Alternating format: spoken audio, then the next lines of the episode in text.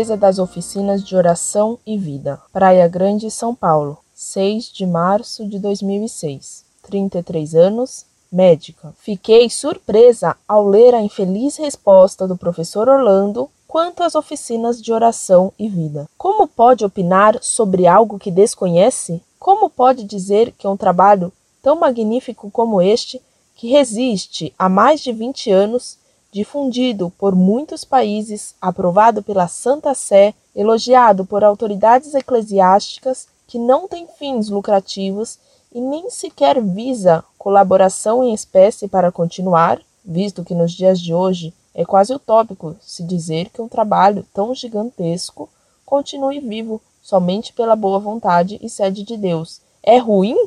Poderia enumerar aqui os inúmeros benefícios que a Oficina de Oração e Vida leva consigo nesta caminhada, mas meu tempo e o seu são valiosos.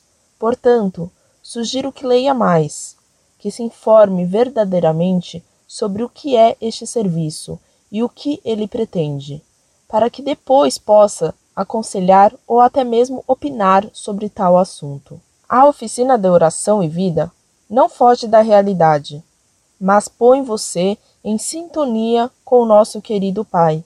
Ela não visa formar pessoas intelectualmente magníficas, mas mostra que para estar na presença amorosa de Deus, basta aceitar em seu coração e com muita consciência e profundidade que Ele é o nosso porto seguro e a nossa paz tão almejada. Mas ainda, não se esconde nada, não se omite nada, mas após o término de um curso destes, encontramos pessoas sedentas de Deus, buscando mais e mais estar com Ele no dia a dia e saber mais sobre Ele no seu intelecto. Portanto, caro professor Orlando, gostaria até de poder um dia ver pessoas tão cheias de inteligência, tão cheias de informações, sendo inspiradas pelo Espírito Santo de tal forma, a ponto de, na sabedoria divina, reconhecer o quanto é gratificante poder unir a alma, espírito, o corpo, com todas suas faculdades físicas e mentais, numa só oração, sem subestimar a individualidade e a inteligência de cada ser humano. Até sua resposta em breve e grata desde já. Muito prezada doutora, salve Maria. Agradeço sobremaneira sua missiva tão respeitosa, Deus lhe pague. Inicialmente, opinei sobre textos de orações que me foram dadas em consulta, e a posição anti-intelectualista desses textos foi o que critiquei. Recebi depois um protesto de Dona Margarita Cano e lhe respondi que ia estudar os livros do Padre Inácio Larrañaga, dizendo-lhe que se constatasse engano de minha parte, com prazer me retrataria. Vejo que a senhora, como outras pessoas desse movimento, argumenta citando a aprovação do Vaticano às Oficinas de Oração e Vida, e com o número de participantes desse movimento. Como frisei antes a Dona Margarita Cano, a aprovação do Vaticano tem peso, indubitamente, porém, há que se considerar que em nossos dias, em que o modernismo atingiu até o alto clero, essa aprovação, guardando toda a sua autoridade jurídica, perdeu força.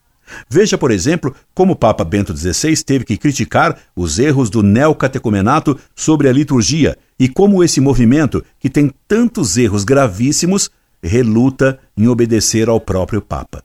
Entretanto, esse movimento de Kiko Argüello tem a aprovação do Vaticano e conta com milhões de aderentes. Portanto, a aprovação do Vaticano hoje já não tem a mesma força de antes, infelizmente. E o fato de possuir muitos aderentes é apenas um preconceito democrático de nossos tempos, em que o número é tido como prova de verdade e de bem. Ora, o número não tem nenhum valor probante de verdade e de bem. Cristo no Calvário não tinha 20 aderentes, e entretanto era a verdade na cruz. E há muitas seitas protestantes, com pedir mais cedo ou pedir mais tarde, que contam milhões de participantes, e nem por isso são verdadeiras ou boas, muito pelo contrário. Aceito sua sugestão de ler as obras que informam esse movimento, coisa que já comecei a fazer, e gostaria de ter mais informações a respeito dele. E como a senhora é, há 7 anos já, uma guia dessas Oficinas de Oração e Vida, peço-lhe que me informe o que faz, Como guia a senhora seus grupos? O que fazem eles? Por outro lado, li a obra Encontro, escrita por Padre Larrañaga, e fiquei estupefato com o que li. Era bem pior que as orações que me haviam submetido à consulta. Estou escrevendo uma análise desse pequeno livro de Padre Larrañaga, livro que é totalmente romântico e com erros muito graves.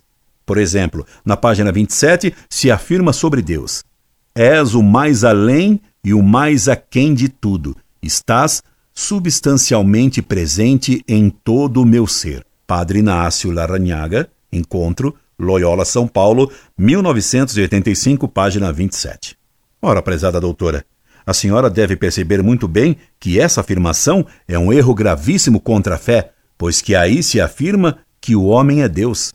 Como médica, a senhora sabe que, havendo um ponto na pele manifestante de melanoma maligno, a pessoa está com uma doença gravíssima, pois basta também um só ponto de melanoma doutrinária para tornar uma obra doutrinariamente cancerígena. Certo de que me atenderá e levará em consideração o que lhe digo, com toda a caridade e visando o bem das almas, me despeço atenciosamente e sem nenhum rancor. Incorde e aso sempre, Orlando Fedeli.